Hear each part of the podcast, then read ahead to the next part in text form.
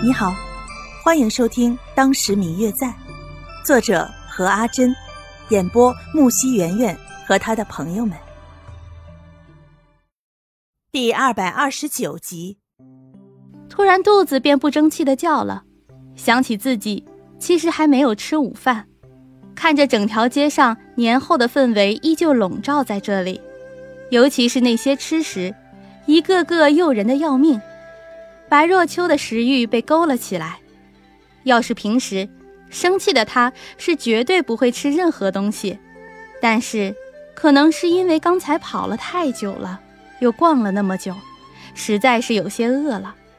再说，他仔细的想了想，要是实在不行，自己就再次逃婚呗，也不算是没有什么退路的事儿。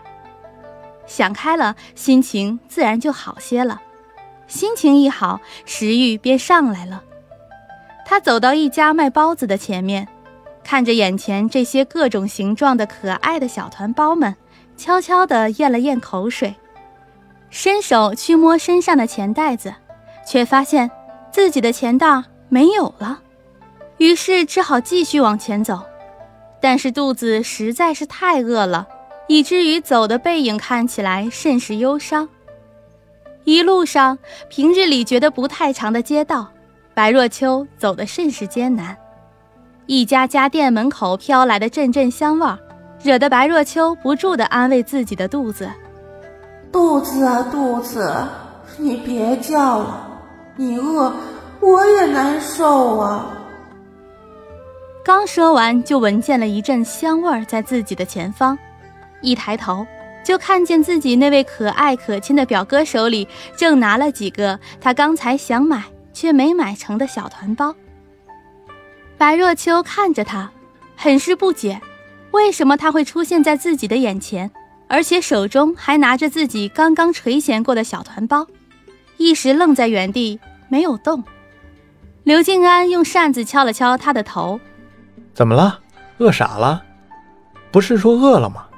白若秋接过刘静安手中的小团包，塞了一个在嘴里，边吃边问：“嗯，表哥，你怎么在这里？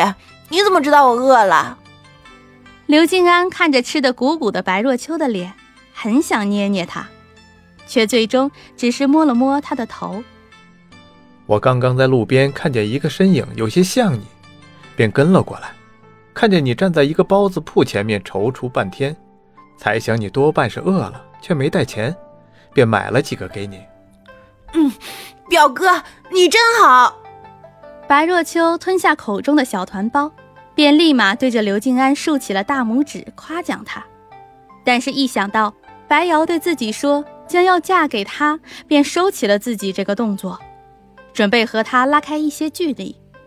但是因为自己确实有些饿了，便决定还是带着这几个小团包。一起跑，正准备找借口开溜的时候，刘静安却提议说要到前面的酒楼坐坐，喝喝茶，顺便尝尝他们家的菜，据说很好吃。一时间，白若秋的肚子又响了一下，便只好盘算着先吃了这一顿再说。身后不远处的方玉楠刚刚错将另一个女子认成了白若秋，跟了上去。等到发现认错的时候，却看见刘静安正揉着白若秋的头发，但是白若秋竟然没有什么反应。以前白若秋没有离家出走的时候，也算是个乖乖女，但是每次只要方玉楠一揉她的头发，必定和她吵起来。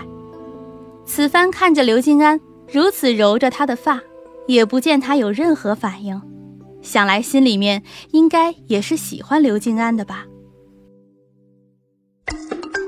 嗯嗯，我最亲爱的小耳朵，本集已播讲完毕，感谢您的收听。如果你喜欢这本书，欢迎您多多的点赞、评论、订阅和转发哟。当然，也可以在评论区留言，我会在评论区与大家交流互动的。喜欢这本书就给他点个赞吧，你的点赞和评论是我们创作最大的动力。感谢您的收听。